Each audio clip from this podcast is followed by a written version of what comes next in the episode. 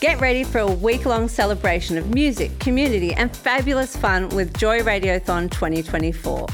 Joy has the largest collection of rainbow podcast content in the world, and you can help keep us out loud and proud by donating during Joy Radiothon 2024. Just go to joy.org.au slash radiothon. Mark it in your calendars because Joy Radiothon returns June 1st to 7th, and remember, we all flourish with joy. Taking a look at the issues surrounding the health and well-being of our LGBTIQ communities, this is Well, Well, Well, brought to you every week by Thorn Harbour Health. Here on Well, Well, Well, we delve into the issues impacting and surrounding the health and well-being of our gender, sex, and sexually diverse communities. Coming to you from Joy's Victorian Pride Centre studios on Boon Wurrung Country, I'm your host, Michael Whelan, joined at the Victorian Pride Centre by my co host, Jacinta Hennigam. Jacinta, how are you going? I'm very well, Michael. How are you going? I'm very well. Um, this week we are reflecting on International Day of People with Disabilities, which was on the 3rd of December.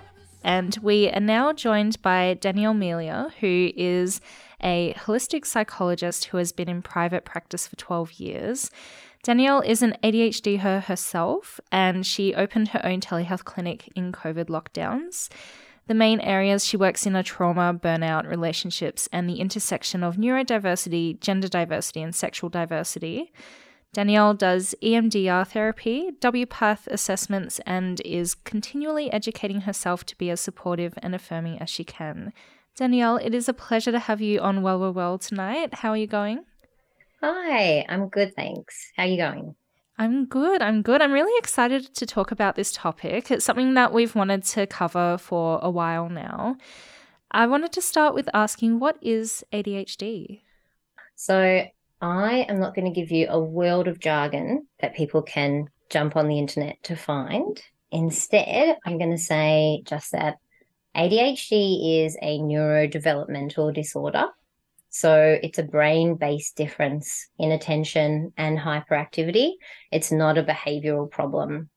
So some brains are like Apple Macs and some brains are Windows. One isn't better than the other. We just have a world that's set up for one operating system and not really any others. So ADHD is about having a surplus of attention, not a deficit, like the name suggests. And ADHD brains are usually quite high speed, but with trouble regulating and slowing down. So I want you to think Ferrari brain, Chevy brakes. Nice. and is ADHD um, classified as a disability? Oh, this is a this is a tricky one. This is a loaded question. Technically, yes, it's a disability for now, and people will view this in different ways.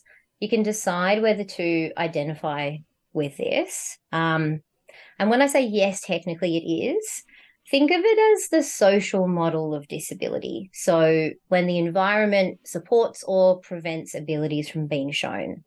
If you think of an open plan office and you can smell someone's lunch and you can hear three people on the phone, someone's laughing, the printer is beeping, you're trying to concentrate, this is really going to highlight someone feeling like they don't really have abilities um, in concentration and in attention and working memory.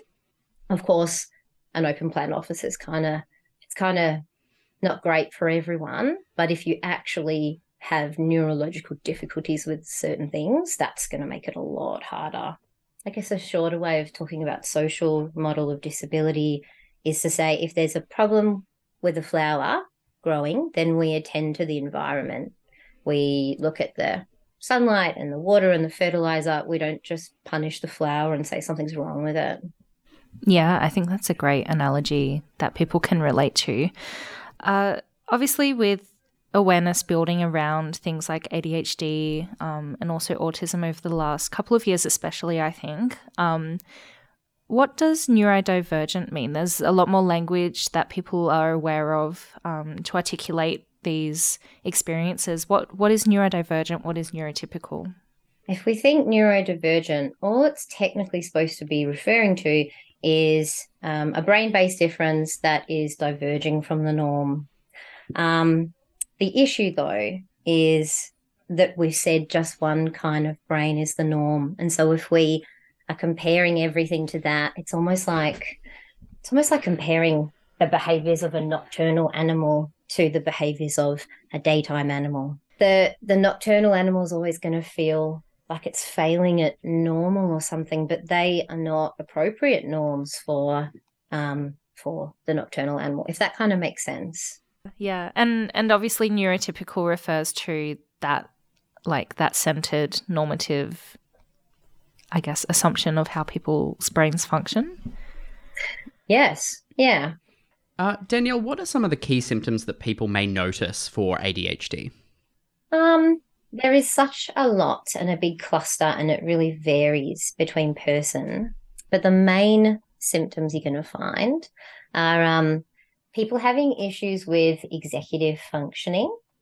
Most people with ADHD have challenges planning, uh, doing time management related tasks, completing tasks. Sometimes they're, oh, well, not sometimes, most of the time, there's issues with holding information in your working memory and not losing that information before you go and do something else.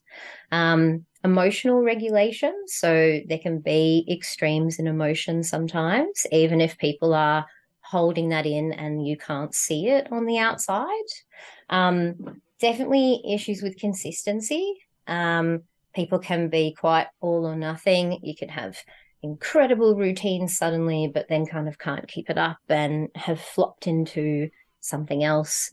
Um, and the tricky thing here is this stuff isn't a behavioral issue, it's neurologically mediated. So people with ADHD can swing between being super focused when they're interested and when they're challenged, and then unable to start or sustain activities that are considered really boring or overwhelming.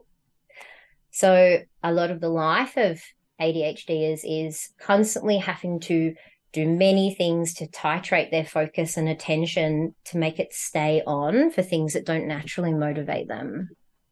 And why do you think that there has been an increase in awareness around ADHD in the last little while? Is there a reason behind that? Yeah, I think I think that there's there's about three reasons that are all kind of clustering together.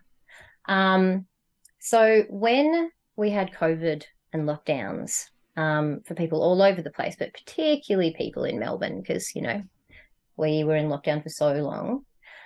This showed the functioning of people with ADHD without their usual structure. Um, most people with ADHD, whether they know they have this or not, they've intuitively learned to tailor their environment to motivate them. So, an example is if you make yourself go to the gym so that you can be motivated by the music and the sound of the treadmill and you know all that sensory stuff much easier than consistently getting yourself to do it at home. So when that environmental structure fell away people became quite aware of what was happening for them underneath. That's that's the first. Uh, the second would be teachers are a lot more aware now of what this looks like in a variety of presentations in kids, not just little boys, not just you know straight kids, white kids, like the the variance people are becoming a lot more aware of um, in how that's presented. And so when parents are taking their kids to be assessed, uh, the parents are getting told, "Hey, you actually seem like you have got a lot of these traits too." and uh, that you know you've learned to overcompensate because ADHD is hereditary.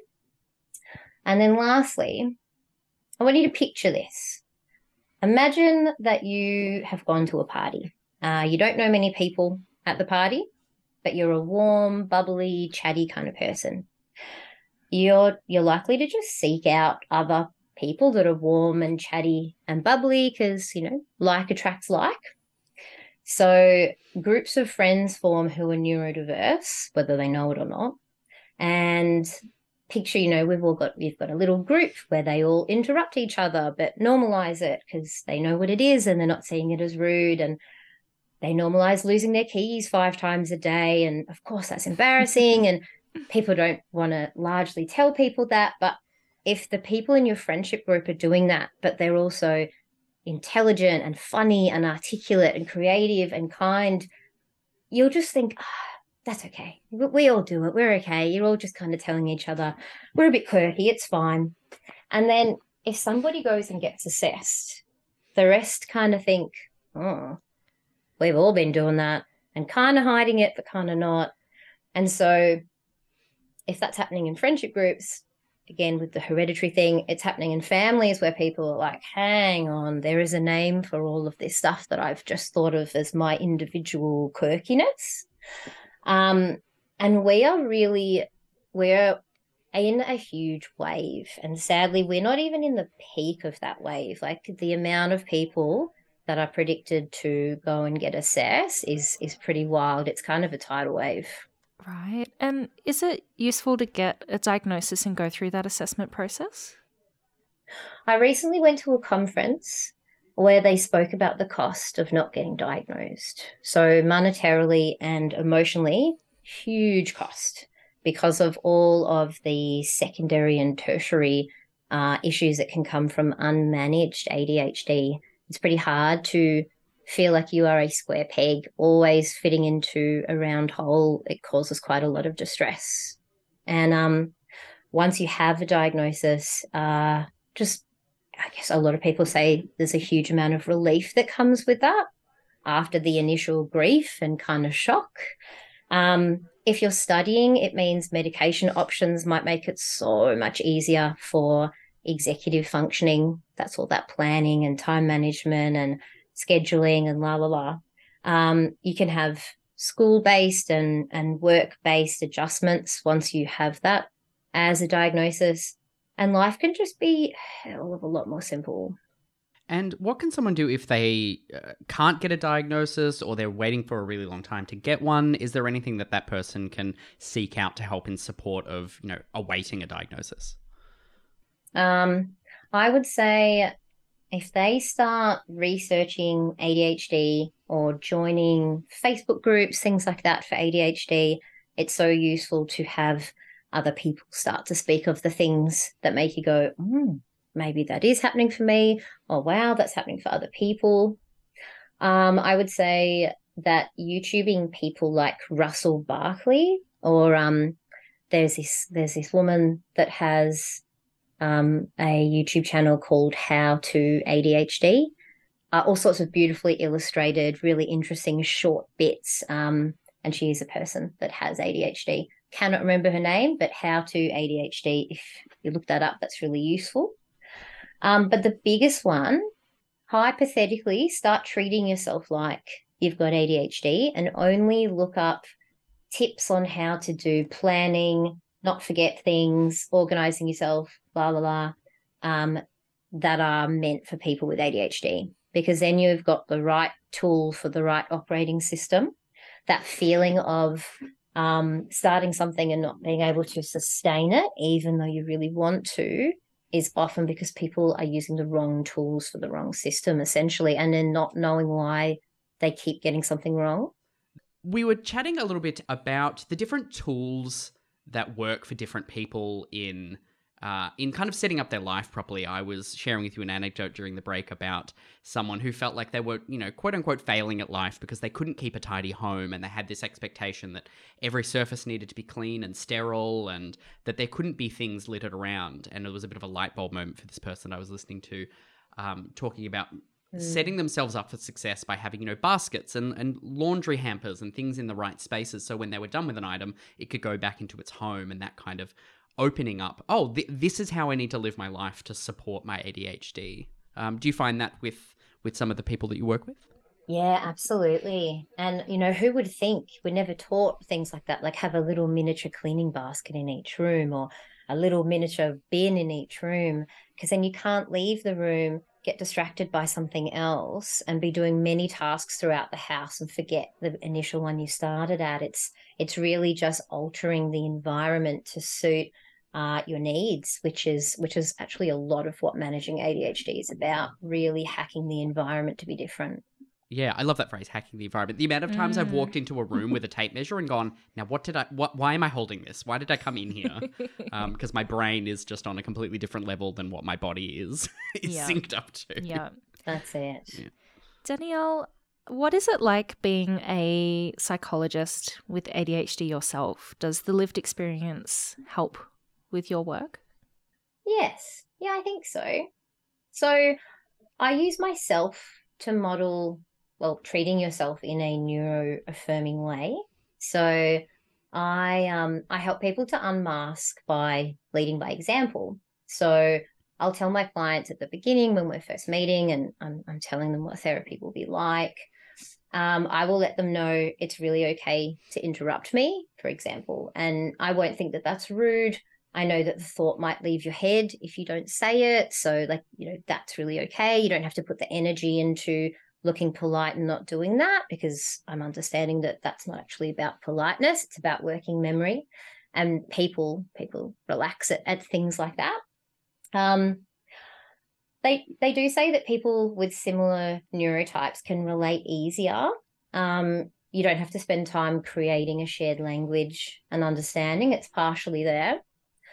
Of course, you don't need to have each particular mental health challenge or life challenge to be really effective at working with clients. However, the psychology world is really changing. So we live in a world where everyone seems to have their business on Instagram and clients are looking and, and choosing at little standout things that will make a therapist feel more accessible to them. Clients seem to say, um, that I'm warm and down to earth and authentic and kind of do real talk and show little imperfections. Um, and I think that these traits are largely because I have ADHD. I'm sure there are about other things too, but I think that is a, a big factor of it. So when it comes to lived experience, I guess, uh, yeah, in this huge sea of you can choose anyone online now because we're all over Instagram and stuff, it may be these little standout things that make people resonate with you more so. Yeah, even that thing, you, that anecdote you just mentioned of saying, "Oh, well, I, I won't interrupt you if you have this thought that's bottled up because it's causing you distress not to blurt it out." Um, would for some people just be like a ding. Great, that's that's the kind of attitude I need coming into a space where I'm going to be sharing. Um, I wanted to ask about LGBTIQ um, populations specifically. Is there much research Sure. into either the prevalence of ADHD in our um, rainbow communities or the experiences of those people? There is. There needs to be a lot more. Um, sometimes the issue with research is really having quite defined variables that you're researching in a certain way. And um, we're in this huge paradigm shift around what neurodiversity is, how we define it, where we've been wrong in the past as the medical community. And if you're looking at, yeah, there's there's so many little variables in between sexual diversity, gender diversity, neurodiversity. Um, it's uh, it's tricky, and there needs to be more. In terms of, of it of there needing to be more, I guess what kind of research do you imagine as happening in the near future? Like what would you really like to see? I am not a research psychologist, but what I would like to see is a lot more understanding people's lived experiences, the level of discrimination that they're facing, um, the yeah, the level of just how extra hard life is if you have got intersectional identities uh, is pretty important. But understanding this from the perspective of the neurodiverse people or the gender diverse people or the sexually diverse people um, and having them do the research or at least have their input in the research feels like a very important place uh, to go. And that that is what is starting to happen rather than you know other people looking in. It's it does really need to be for us by us. Mm, yeah, absolutely. Um, in terms of resources or services that are out there for people who are ADHDers and also identify as queer or part of the LGBTIQ plus communities, is there anything in particular that stands out at the moment? Um, I notice that there's either stuff for neurodiversity or there's stuff for the LGBT community, and there isn't a huge amount for both. Um, there is a book that I'm thinking of, Neuroqueer Heresies, um, by Nick Walker. And she's the person that came up with the term neuroqueer back in about 2008. Um, but other than that, uh, what I was mentioning before about you know anything by Russell Barkley, the lady that does How to ADHD is pretty useful. Other than that, if you if you're looking for um, inclusive therapists, you'll be able to type in keywords, and it's it's pretty obvious in their advertising. People don't really want to say, you know, I attend to neuroqueer people if they don't. Like if, if it's written up there, people are pretty across it. A resource that I have seen recommended is a book by Dr. Devon Price, which is called Unmasking Autism. Yeah. Obviously, it's about kind of autism specifically, but ADHD and other um, neurodivergent conditions are discussed throughout the book. And Absolutely. There's, there's actual, I'm reading that currently. Yeah, yeah. It's really great because it's all about unmasking and kind of revealing your mm. neuroqueer self, to use that term.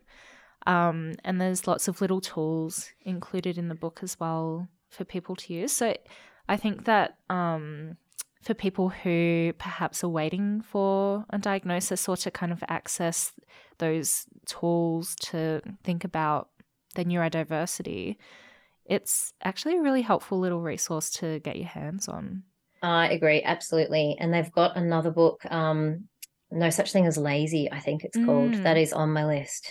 Yeah, yeah. Really, there's some really key queer neurodivergent people who are out there creating these resources themselves um, and really leading the way, which is fantastic to see. Mm. Mm, for sure. And Danielle, outside of um, uh, you know print or video resources for people that have ADHD, for those people that are in their network, their family, their friends, what can mm. the people around us do to support people who have ADHD or or vice versa? What are some of the, the tools that you can pass on to loved ones? Uh, the first thing that comes to my mind is actually letting people know what's not helpful to do. Mm. So while families mean really well and friends will mean really well, when people say things like, we're all a little bit ADHD or we're all a bit autistic. Um, this is pretty unhelpful. I want to compare it to something.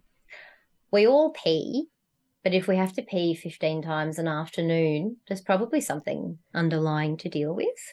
And so when people give the, oh, we're all a bit at, at sometimes forgetfulness or sometimes not completing a task, sometimes missing the joke socially, something like that, it's it just comes across as invalidating we're running out of time, unfortunately, but I wanted to ask before we wrap up what can people do if they want to find out more about ADHD, or, or how can they start that process of talking about it with healthcare professionals in their life? Um, they can look for someone who is trained in it, which is tricky um, because we do not have as many people trained up in it as as we would like. Um, so you'll have a doctor, a counselor, a coach, somebody that will either say like, "Yep, yep, this is a area of interest for me," or people that will say, mm, "Nope, sorry, I, I don't really know much about this." Definitely go towards people who are more informed. Um, it's funny to say this, but social media is useful to people at the moment. Please be discerning. There's all sorts of things that are not useful on there, as well as things that are. Um, if you can find someone that is a lived experience person or a professional that looks like they are they are pretty across it and the things that they're saying are pragmatic and useful and non-stigmatizing and non-inflammatory um, then that uh, that would be a place to go as well.